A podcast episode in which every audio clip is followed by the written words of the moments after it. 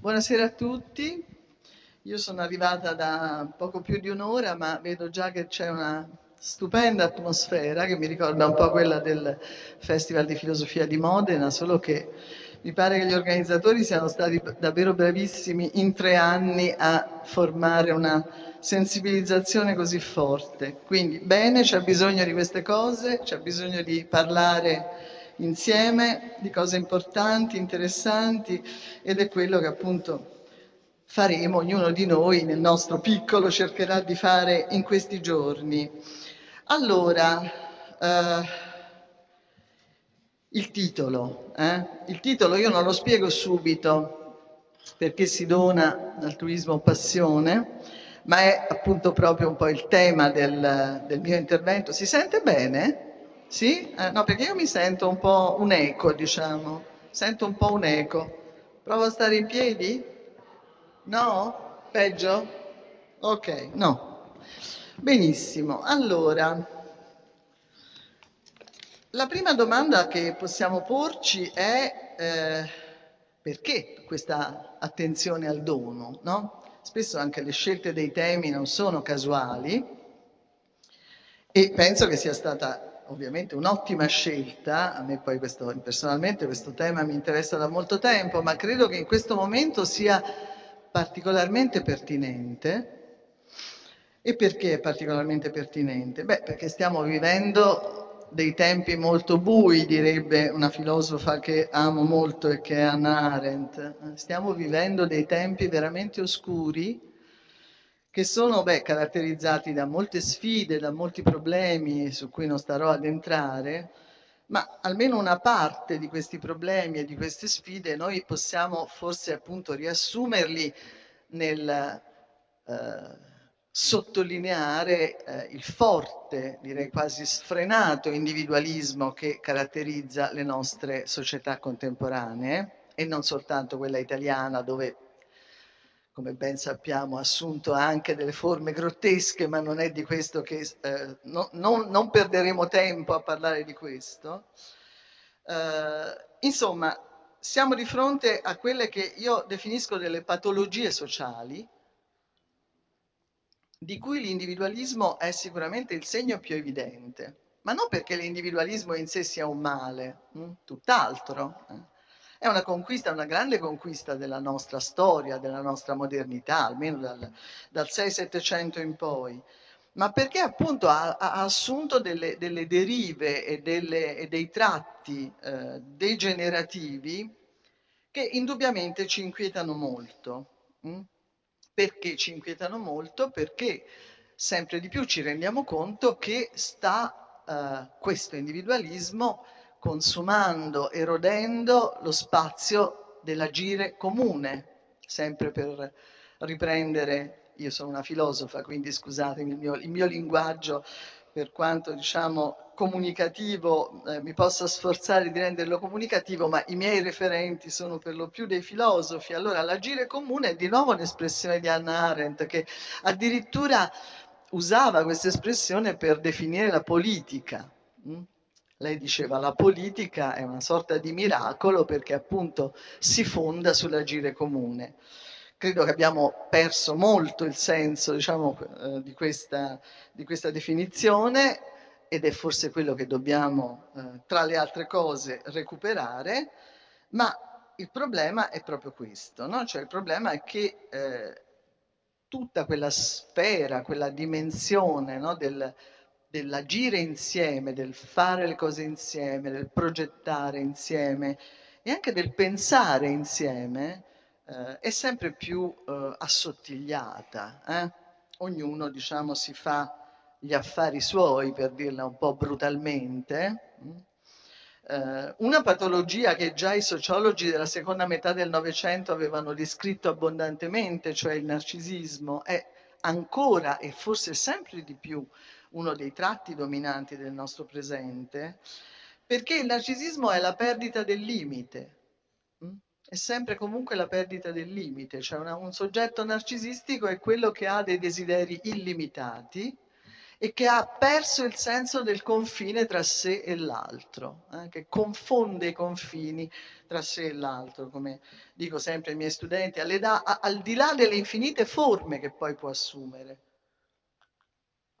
E noi siamo in una fase di perdita del limite. Eh? Eh, io lo chiamo proprio un individualismo illimitato, che noi possiamo vedere in tante manifestazioni, cioè potremmo fare un lungo elenco, pensiamo alla corsa al successo, eh? un successo senza merito e senza competenze per lo più. Hm? Eh, pensiamo alla logica della sfida come ci viene proposta da tanti programmi televisivi un po' di- discutibili se non addirittura trash che purtroppo affascinano molto i giovani.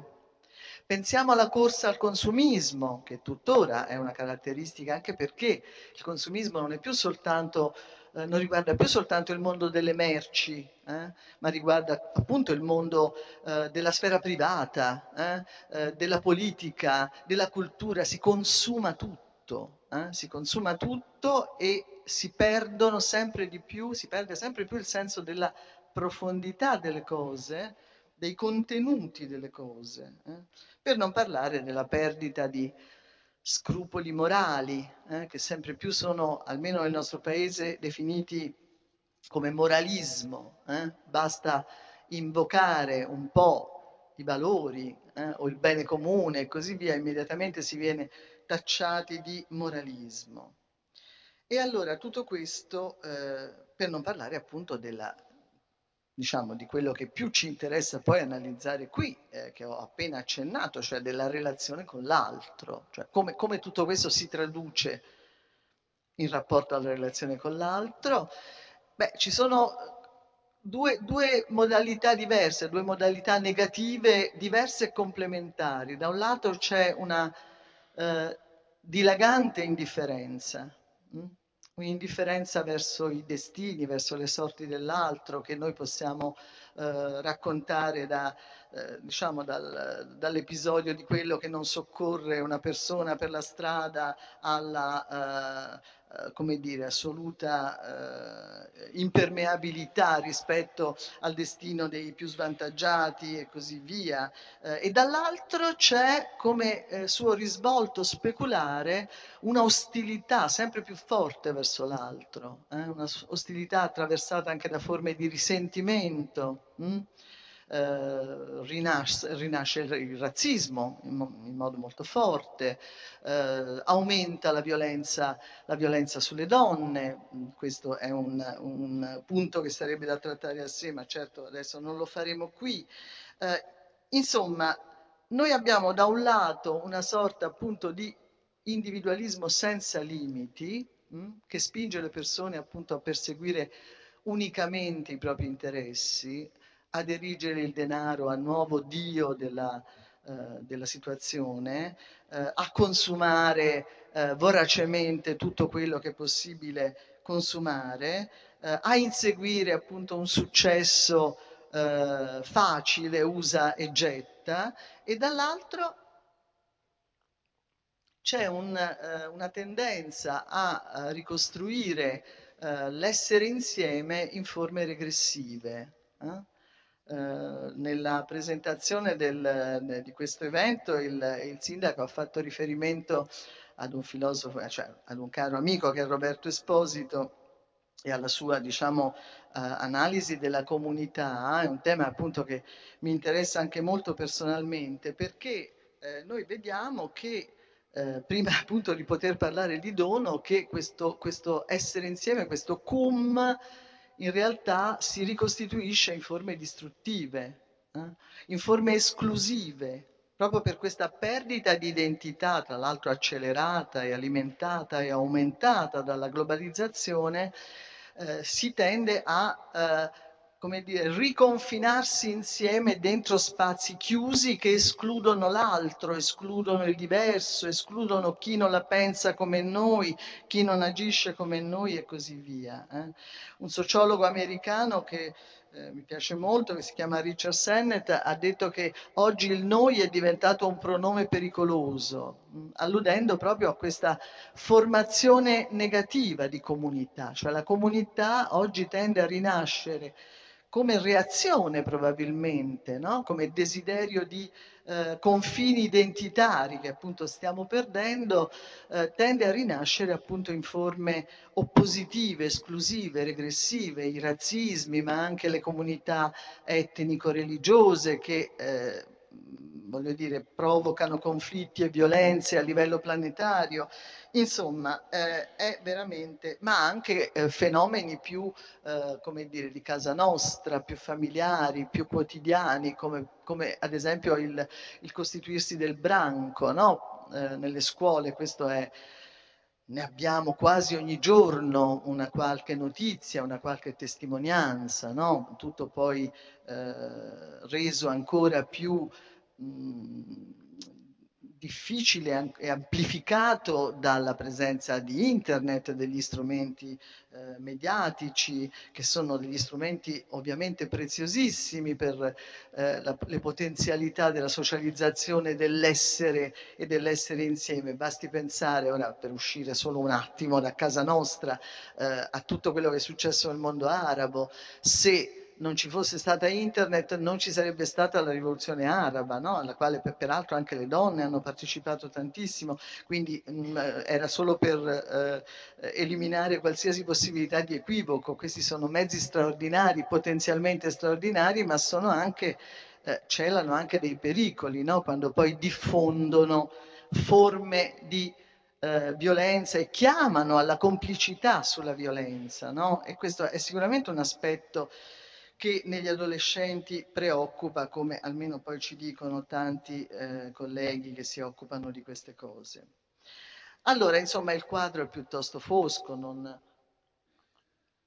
non c'è neanche di, bisogno di, di, di dilungarsi ulteriormente su tutto questo. Eh, questo crea evidentemente una profonda solitudine mh, che noi tendiamo a uh, negare, tendiamo a eh, riempire eh, con anche delle, delle, forme estreme e questo per esempio ci spiega il perché della presenza dell'estremo, no? dalle droghe all'alcol, eh, alla, diciamo, allo stordimento, no? cioè, la, la, necessità in qualche modo di, di stordirsi, di non pensare, di non assumersi impegni, di non assumersi responsabilità. Ecco, è sicuramente un effetto appunto da un lato di questa perdita di identità, dall'altro di questa perdita progressiva di punti di riferimento che, lo ripeto, a me mi preoccupano soprattutto quelle, le giovani generazioni vivono in maniera, io credo, particolarmente forte, anche se se ne rendono scarsamente conto. E allora, siamo appunto in una forbice, no? io la chiamo un po' una forbice tra da un lato un individualismo illimitato e dall'altro un comunitarismo regressivo, endogamico, chiuso su se stesso. Il dono può costituire una via d'uscita, hm? può costituire una risposta che permette di spezzare questa forbice eh? e di aprire nuove possibilità. In che senso? Eh? Che cos'è il dono? Beh, si può definire in termini abbastanza eh, prevedibili, no? È un atto libero di generosità mh? Hm, che noi facciamo gratuitamente, dove gratuitamente vuol dire senza pretesa di restituzione, mh? Hm, che noi forniamo un servizio, che noi doniamo un bene o che doniamo parti di noi non c'è pretesa di restituzione. Mm? E allora la domanda appunto, e veniamo a, a, a una delle parole del, del, titolo, la domanda è ma allora vuol dire che il dono è un evento, è un fenomeno che dobbiamo ricondurre all'altruismo? Mm? Spesso viene interpretato così, cioè da un lato c'è l'egoismo individualistico che tentavo molto rapidamente di richiamare eh, poco fa, e dall'altro c'è l'altruismo, eh? l'altruismo che significa appunto preoccuparsi dell'altro, mh, rapportarsi generosamente all'altro e così via. Eh, a me però questa, questa opposizione non convince. Non mi convince perché eh, altruismo è una parola che contiene dei rischi, mm? se non la, perlomeno se non la definiamo eh, preventivamente. Eh, perché quando parliamo di altruismo eh, facilmente si può scivolare in una retorica del sacrificio, in una retorica buonista, mh? in una retorica della dedizione totale, dell'oblio di sé. Detto fra noi, le donne conoscono molto bene questa faccenda, poi se c'è un attimo di tempo in più alla fine dirò qualcosa anche su questo. Eh? Insomma, eh, opporre, eh, diciamo, definire il dono attraverso il concetto di altruismo, secondo me, non è sufficiente, può essere addirittura fuorviante. E allora quello che io propongo, l'ho un po' scritto anche sui giornali in questi giorni, eh, è di superare questa opposizione, perché egoismo vuol dire essere per sé, no? Mettere l'io al primo posto. Altruismo vuol dire mettere l'altro al primo posto. Io credo che si possa eh, praticare una terza prospettiva, che è quella del dono, che non è né un essere per sé né un essere per l'altro, ma è quella, che, quella che definisco un essere con l'altro, che è forse la cosa più difficile, perché per l'appunto eh, è, eh, implica la eh, necessità di rifondare, di ricreare, ricostituire il legame e la relazione. Difficile, difficile perché? Beh, per tutto quello che abbiamo detto fin qui, no? La realtà sembra andare in direzione assolutamente contraria, sia che vada nella direzione dell'individualismo, sia che vada nella direzione del comunitarismo, sia che mostri le patologie dell'indifferenza, sia che mostri le patologie della violenza. E allora eh, noi rimaniamo spesso piuttosto sconcertati di fronte alle manifestazioni del dono. Hm? Un po' siamo scettici, c'è chi dice vabbè, ma insomma poi in fondo dietro ci sono anche al limite degli interessi eh, mascherati. Eh, siamo molto disincantati, eh? siamo molto disincantati. E allora per affrontare questo disincanto forse eh, bisogna interrogarsi un po' più a fondo sulle motivazioni del dono. Perché si dona? Perché si dona? Questa è, a mio avviso, la domanda fondamentale. E la prima risposta è abbastanza facile, eh, se noi diciamo convochiamo quella forma di dono che io definisco il dono per amore. Mm? Cioè quando noi doniamo perché siamo, doniamo qualcosa ad una persona, perché siamo legati a questa persona da, eh, da vincoli eh, affettivi. Può essere eh, un amico, può essere il partner coniugale, può essere un figlio, si può trattare diciamo di una molteplicità di legami affettivi. Hm? Quando una madre, per esempio, si prende cura del figlio, eh? quando un amico eh, o un parente è disposto a donarci un organo, hm? eh, quando un amico ci mette a disposizione, per esempio, gratuitamente la sua competenza professionale. Eh? Sono tutte forme di dono che hanno un presupposto, cioè l'amore in tutte le sue forme. Eh? Qui bisognerebbe entrare in un capitolo molto complicato perché spesso, soprattutto in una certa tradizione, si dice che il dono è amore eh? e si dice che è amore, come dire, caritatevole. Mm? Si riconduce il dono a quella particolare forma di amore che è la caritas, i greci la chiamavano l'agape. Eh? Eh, io credo che sia un'associazione un po' riduttiva, perché, eh, e questo diciamo l'ho anche un po' sostenuto, non so quanto bene o quanto male, ma io credo che nel dono si intersechino tutte le forme dell'amore. e cioè l'agape, che è l'amore universale, la caritas, ma anche l'eros, che è quella forza, eh, platonicamente, quella forza sorgiva, quell'energia assoluta che mi spinge proprio a legarmi all'altro, a cercare l'altro, a ricongiungermi con l'altro, ma anche la filia, che è che è amicizia per l'appunto, no? che è la scelta di quella determinata persona per determinate ragioni e così via. Insomma, quando noi doniamo per amore, doniamo a partire da tante forme di amore eh, che ci rendono appunto di volta in volta capaci di momenti di generosità e di gratuità. E però questo dono qui in qualche modo ha dei limiti, no? è, è comunque un evento straordinario, è comunque qualcosa di fortemente apprezzabile, però resta di fatto dentro la sfera privata, resta dentro la sfera intima e ha una motivazione molto chiara, cioè appunto la dimensione affettiva. Eh?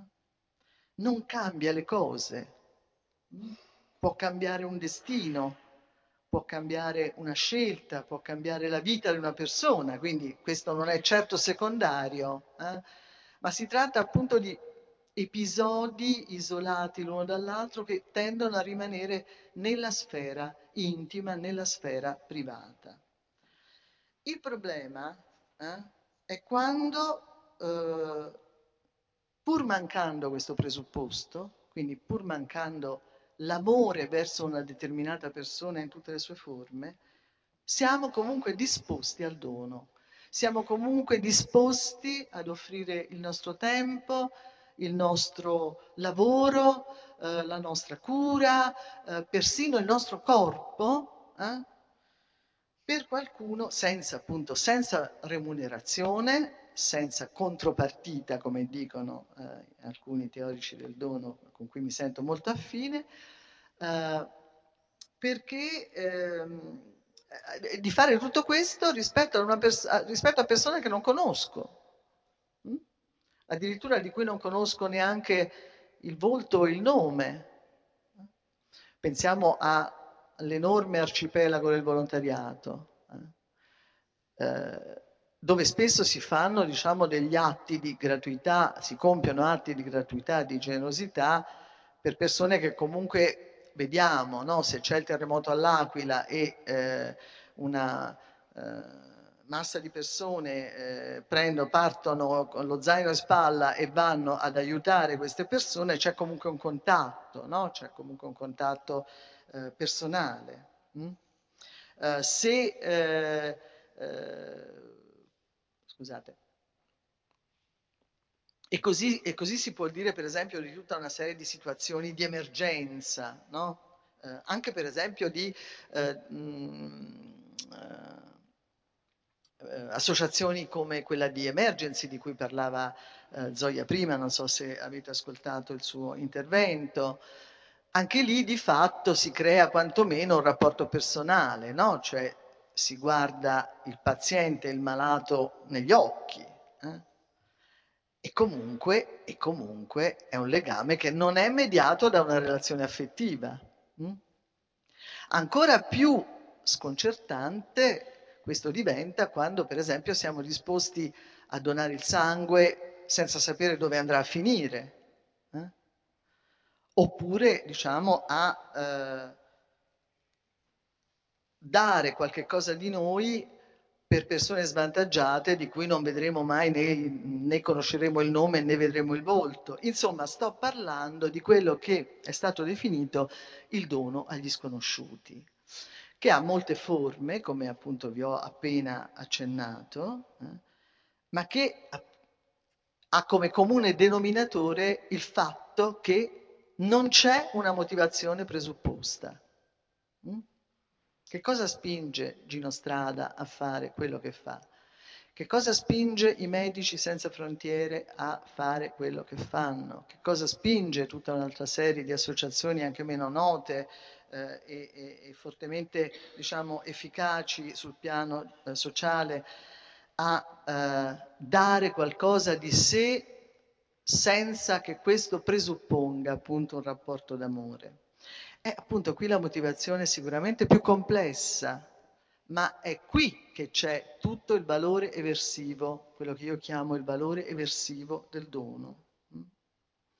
È una logica appunto eversiva rispetto a quella del, dell'individualismo. E in che cosa sta questa logica? In che cosa consiste? Beh, consiste, detto eh, in una formula, nel desiderio di legarsi, nel desiderio di appartenere, nel desiderio di far parte di qualcosa di più ampio che non siano i confini angusti del proprio io che ci spinge quindi a, a, metterci in gioco, perché questo è un punto fondamentale. Eh, il, il, il dono richiede la messa in gioco di sé, richiede di rischiarsi, hm? richiede di esporsi. Non è quindi un atto così innocuo, non è affatto un atto innocuo. Eh, vorrei tra l'altro eh, subito eh, fare una distinzione tra dono e donazione, nel senso che spesso vengono anche usati in modo equivalente, mm, per carità, ma se, a, a rigor di termini, la donazione è qualcosa che noi facciamo una volta per tutte e poi finisce lì, no? Come quando, eh, non so, vediamo eh, appelli in televisione oppure rispondiamo a qualcosa eh, che ci comunicano magari dei conoscenti, eh, guarda io ho mandato qualcosa a questa associazione, mh, mm, sarebbe bene che la mandassi anche tu, o c'è addirittura un atto collettivo in questo senso, no? dona due euro perché così salverai un bambino e così via. Tutto, va tutto benissimo, eh? Me- meglio che ci siano queste cose che non che non ci siano. Eh? Però si tratta appunto di donazioni che non spostano di un millimetro la nostra vita, la nostra emotività, la nostra psiche. Sì, sentiamo magari in quel momento si risveglia per un attimo l'empatia, la voglia di fare qualcosa, però cinque minuti dopo torniamo a fare le nostre cose e perpet- perpetriamo il nostro stile di vita esattamente così com'è buono o meno buono che sia. Ecco, il dono non è questo, non si può eh, pensare che si esaurisca in questo. Eh? È qualcosa che ha il potere di cambiare le nostre vite, cambiare il nostro modo di agire, cambiare il nostro modo di pensare e che incide fortemente sul tessuto sociale, trasformandolo evidentemente in senso solidale. Ma allora, da dove come si fa? Da dove viene tutto questo? Eh? E beh, evidentemente dobbiamo pensare ad una forma diversa di soggettività. E qui lasciatemi fare qualche brevissimo riferimento più filosofico. Insomma. Beh, eh, insomma, la nostra modernità occidentale ha pensato il soggetto come qualcosa di autosufficiente, di autonomo, eh? con una forte enfasi sulla libertà, sulla capacità di progettare, di scegliere, di progredire, il mito del progresso, no? Cioè, tutto questo fa parte della fondazione del soggetto moderno in quanto soggetto sovrano? Che decide, che sceglie, che progetta, indipendentemente da tutto e da tutti. E in questo modo è stata offuscata, per non dire rimossa, per riprendere eh, il giusto invito di eh, Zoya a vedere le cose sul piano anche psichico appunto ed emotivo, tutto questo ha rimosso per l'appunto la dimensione relazionale, hm? la dimensione del rapporto con l'altro. Il rapporto con l'altro è ben complicato. Non possiamo pensare di interpretarlo in un senso appunto irenico, no? A volte ci sono queste eh, questi richiami in determinati contesti a preoccuparsi dell'altro, ad occuparsi dell'altro e così via. E tutto questo pone dei problemi e non bisogna negare questi problemi. L'altro è un grande filosofo del Novecento che si chiamava eh, Jean-Paul Sartre, diceva l'altro è l'inferno, eh? ma senza arrivare a questi estremi, L'altro è esattamente quello che mi interroga, mi chiama, mi sfida, mi mette in discussione, mi pone delle esigenze, mi chiede delle cose, mi lancia degli appelli, mm, mi resiste. Insomma, l'altro è una parte costitutiva di noi? Una parte costitutiva di noi senza la quale non possiamo neanche parlare di, di una nostra identità, perché l'altro è una dimensione interna al soggetto. Il problema è che questa alterità, questa dimensione interna al soggetto è stata in qualche modo mortificata, rimossa, negata, eh, sconfessata. E questo che cosa ha voluto dire? Beh, ha voluto dire che noi abbiamo eh, esaltato fortemente alcuni valori giusti, sacrosanti, che fanno parte della migliore tradizione dell'Occidente, ma ne abbiamo sacrificati altri. Questi valori giusti e sacrosanti sono in primo luogo il valore della libertà. E chi negherebbe oggi il valore della libertà? Anzi, direi che siamo in una fase in cui no, la libertà è sempre minacciata, mh? Mm? è sempre una conquista in divenire, non è mai totalmente definitiva. Eh, il problema è quello di cadere nel mito della libertà, perché libertà non vuol dire libertà illimitata, per l'appunto, non vuol dire libertà senza vincoli. La nostra libertà è sempre all'interno di una serie di vincoli, ma un'infinità di vincoli, eh? da quelli familiari a quelli appunto eh, professionali, a quelli eh, genericamente sociali, a quelli politici e potremmo continuare. Noi siamo insofferenti verso qualsiasi vincolo, diventiamo sempre più insofferenti verso qualsiasi vincolo. Non sopportiamo di riconoscere quella condizione che invece eh, assolutamente ci definisce, che appunto in, in sintonia con alcuni teorici del dono io definisco uno stato di debito. Noi siamo sempre costitutivamente in debito verso gli altri questo vuol dire che noi eh, non possiamo non riconoscere la nostra condizione di dipendenza, di reciproca dipendenza. Il debito è ciò che più ci spaventa. Eh, ora, il debito pubblico dire, è un'altra faccenda ed è giusto che ci spaventi, anche se appunto ci, dovremmo trovare il modo di ridimensionare anche queste paure. Ma io sto parlando del debito della, della relazione, del debito della reciprocità. Eh.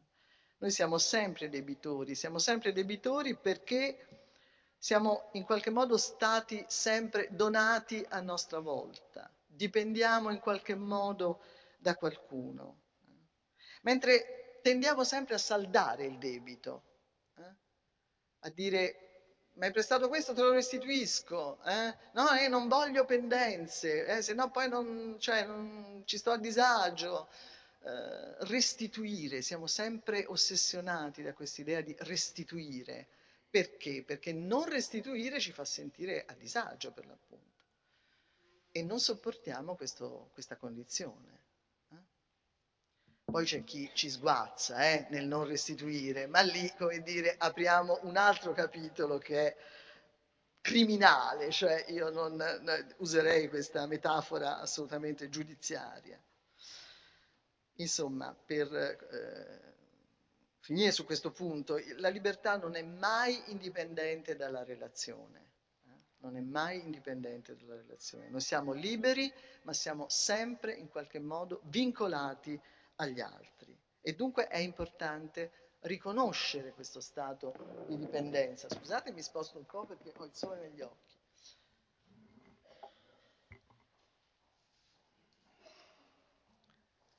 Eh, e allora chi dona, chi in, inaugura questo ciclo del dono, perché il dono è sempre qualcosa di circolare, differentemente dallo scambio, no? Lo scambio è do ut des, ti do e tu mi ridai. Eh? Mentre il dono è circolare, appunto Marcel Mauss, che è stato evocato anche prima, diceva la formula del dono è dare, ricevere, ricambiare, dare, ricevere, ricambiare, no? in una circolarità all'infinito che per l'appunto non, mai si chiude no? e non è simmetrica perché non pretende restituzione immediata. E allora quando noi doniamo inauguriamo un ciclo mh, hm, che coinvolge anche altri. E soprattutto non è mai il primo dono, perché come accennavo prima, noi abbiamo comunque a nostra volta ricevuto un dono, eh, se non altro appunto per, quella, per, quel dono originario della nascita che ci ha visto eh, eh, figli e creature eh, nel grembo materno. Che cosa vuol dire allora accettare lo stato di debito, riconoscere la dipendenza, riconoscere il legame e questo tessuto di relazioni nel quale siamo fortemente implicati e aggrovigliati? Eh beh, vuol dire essere consapevoli della propria insufficienza, della propria fragilità, Vuol dire rompere quell'idea monolitica, moderna del soggetto forte, sovrano, autosufficiente, autonomo, progettuale, eh, razionale e così via. Noi siamo fragili, siamo abitati da passioni, da ambivalenze, siamo sempre in qualche modo appunto eh, in, in relazione con qualcun altro che ci sfida, che ci chiama, che ci chiede e così via, che ci dà a sua volta. E allora siamo indissolubilmente legati ad altre vite e ad altri destini. E questo diventa quanto mai vero nell'età globale. Mm? Non svilupperò questo tema che peraltro mi è, come dire, ritengo assolutamente essenziale, se ne parla ancora troppo poco, però almeno possiamo dirlo, no? Cioè l'interdipendenza che ci caratterizza come condizione dell'umano eh, oggi è diventata planetaria. Ma, insomma, basta appunto accendere la televisione, ma chi mai vent'anni fa si sarebbe preoccupato di quello che succedeva in Afghanistan oppure alle, alle, alle isole Bahamas e così via, no? cioè, e viceversa, no? il, il, il locale globale di cui si parlava prima. Un piccolo avvenimento locale può avere effetti clamorosi sul piano globale, e un evento globale, prendiamo la crisi finanziaria, eh, dilaga in tutte le realtà locali. Quindi se ancora 20-30 anni fa noi potevamo in qualche modo chiudere gli occhi di fronte alla nostra interdipendenza, di fronte alla nostra dipendenza, di fronte alla nostra fragilità, alla nostra vulnerabilità, oggi diventa una follia. Eh? Oggi diventa veramente il risultato di un'operazione psichica che Freud chiamava diniego. Mm? Il diniego è una, un meccanismo di difesa molto interessante su cui ho avuto modo di riflettere,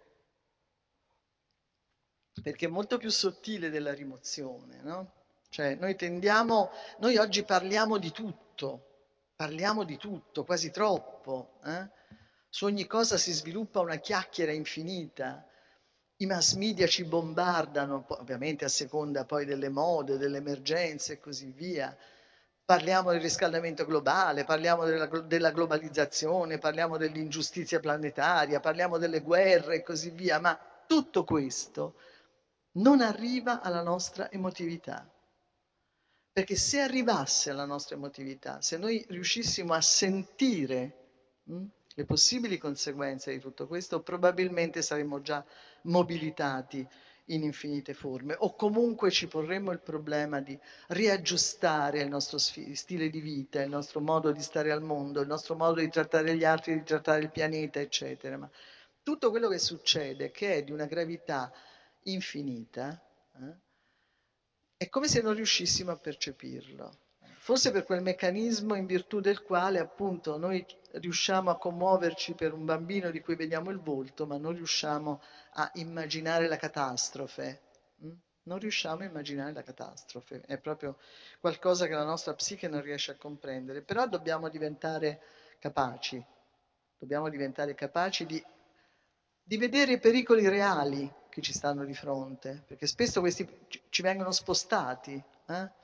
Tutta questa ossessione economica, finanziaria, è anche uno spostamento dai pericoli reali, no? cioè richiamano costantemente la nostra attenzione su cose appunto ossessive, no? come questo, questo dominio dell'economia che ci sta strangolando e questo non ci fa vedere che ci sono altre sfide che il mondo sta andando a carte 48, eh?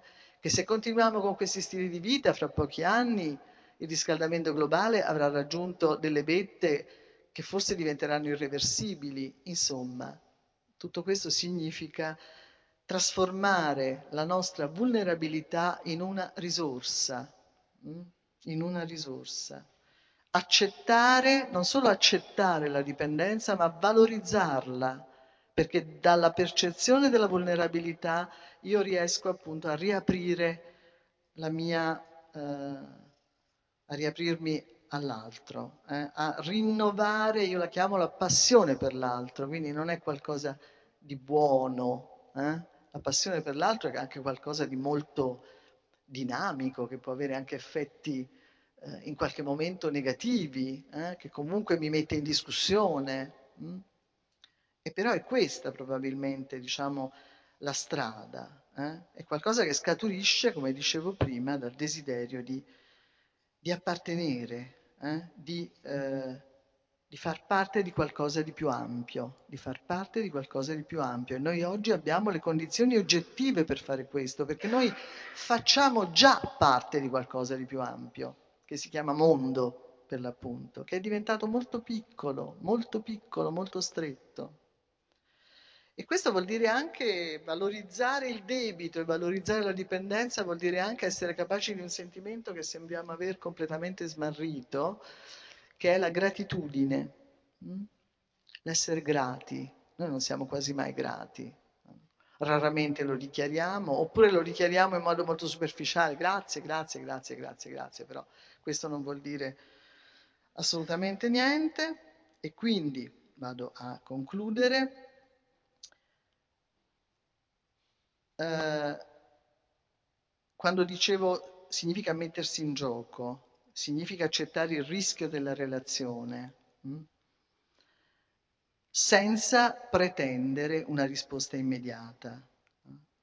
Ma questo non vuol dire che noi non eh, scommettiamo sulla risposta dell'altro. Questa è l'altra grande, grande potenza del dono. Chi dona non pretende restituzione, non pretende un controdono, ma si aspetta, desidera la risposta dell'altro. Non importa di chi, eh? è una reciprocità asimmetrica. Io posso ricevere da un'altra persona in un altro momento, in un altro luogo, ma so che sono entrato in un ciclo, appunto, eh? di cui faccio parte sia come donatore sia come donatario. E questo implica un altro sentimento fondamentale che stiamo perdendo, forse più della gratitudine, che è la fiducia. Non c'è dono senza fiducia.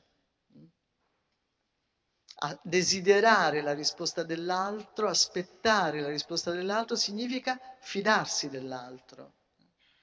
Marcel Mauss diceva diffidare interamente o fidarsi interamente. Fidarsi interamente. È qualcosa di cui noi se ci pensate bene, non siamo più capaci e non è qualcosa che vuol dire, no? Come dire, diventare tutti delle vispe terese e eh, affidarsi a chiunque e in qualunque, eh, in qualunque situazione, ma vuol dire eh, concepire sempre la possibilità di una fiducia in qualche modo totale, hm? totale nel senso che inglobi eh, l'altro nella sua molteplicità. Insomma, tutto questo significa che il dono reinstaura il valore del legame come fine a se stesso. E quindi è completamente diverso dallo scambio perché nello scambio il legame ha solo un valore strumentale. L'individualismo utilitaristico nel quale noi siamo assolutamente immersi e che domina non soltanto nelle nostre transazioni economiche, ma nei nostri atti quotidiani, è un individualismo essenzialmente strumentale. L'altro ci serve sempre per qualcosa, anche quando non ce ne rendiamo conto in maniera così visibile. Eh? Quello che il dono fa è di reinstaurare il, il valore del legame in quanto fine a se stesso. Perché? Perché il soggetto che dona è consapevole del fatto che nel legame trova non una limitazione, non una limitazione, ma un potenziamento del sé, un arricchimento del sé, perché l'altro, l'altro concreto, l'altro che sta fuori, anche senza volto e senza nome, è colui che costella la mia alterità interna. Dobbiamo sempre pensarci in questo modo. Eh? Dobbiamo sempre pensare che c'è un'altra possibilità.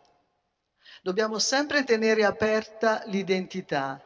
Uh, vi, vi, riporto un aneddoto che mi è capitato di riportare altre volte. Io sto in una parte di Firenze piuttosto bella, come sapete intorno a Firenze ci sono delle belle colline, insomma è noto che ci siano de- delle belle zone. Davanti a casa mia c'è uno di questi classici muretti delle colline di Firenze e una mattina sono scesa e ho visto una grande scritta che diceva e se fossi nato in Iraq? Punto interrogativo, che ovviamente non era rivolto a me, ma era rivolto agli abitanti della zona, diciamo, no? E che mi ha fatto davvero molto, mi ha scosso, eh? appunto l'altro che ti, che ti scuote, che ti interpella, e mi ha fatto appunto pensare molto al concetto di identità. No? Noi siamo chiusi in un'immagine in qualche modo compatta, definita della nostra identità e guai a chi ce la tocca, ma la nostra identità è frutto di una serie di contingenze. Il fatto che siamo nati in una certa epoca storica, in quella determinata città, da determinati genitori, in un determinato contesto, poteva accadere tutt'altro, hm? poteva andare in modo completamente diverso. E allora perché faccio questo discorso? Per tornare appunto a quello da cui sono partita, cioè donare significa mettere in discussione la propria identità definita? Significa aprire i confini dell'io e significa riconoscere che dentro di noi c'è sempre potenzialmente un'altra possibilità, che ci sono molte altre possibilità che non si sono attualizzate, ma che sono sempre possibili. Tutto questo, per finire, la, diciamo, l'aspetto ulteriormente, un ulteriore aspetto straordinario del dono, l'ho già accennato all'inizio e che concludo, è che non è un imperativo morale. Sarebbe paradossale, sarebbe una contraddizione di termini intanto di per sé. Tu devi donare, no? Cioè è una frase, è un ossimoro, è una frase che non sta in piedi. Eh? Allora, il dono è un atto libero, ma non solo è un atto libero, è qualcosa che c'è, è qualcosa che c'è, esiste nella realtà, cioè c'è una parte di umanità che lo pratica e noi stessi lo pratichiamo qualche volta, eh? quando riusciamo a rompere diciamo, la crisalide dell'indifferenza, del, del, del, scusate la parola, del menefreghismo, eh, dell'apatia e così via. Lo pratichiamo anche noi, mh? In piccole cose magari, che però rimangono appunto lì isolate.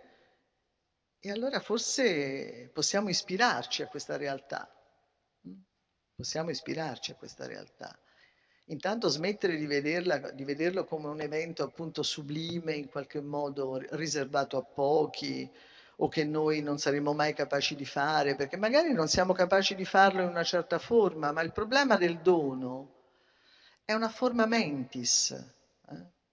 è una forma mentis, che per esempio, non lo so, eh, può scattare, può aprirsi nel momento in cui eh, siamo su una spiaggia e non ci buttiamo i rifiuti sopra, eh? perché c'è anche un dono appunto verso, verso il mondo, verso l'ambiente. Eh?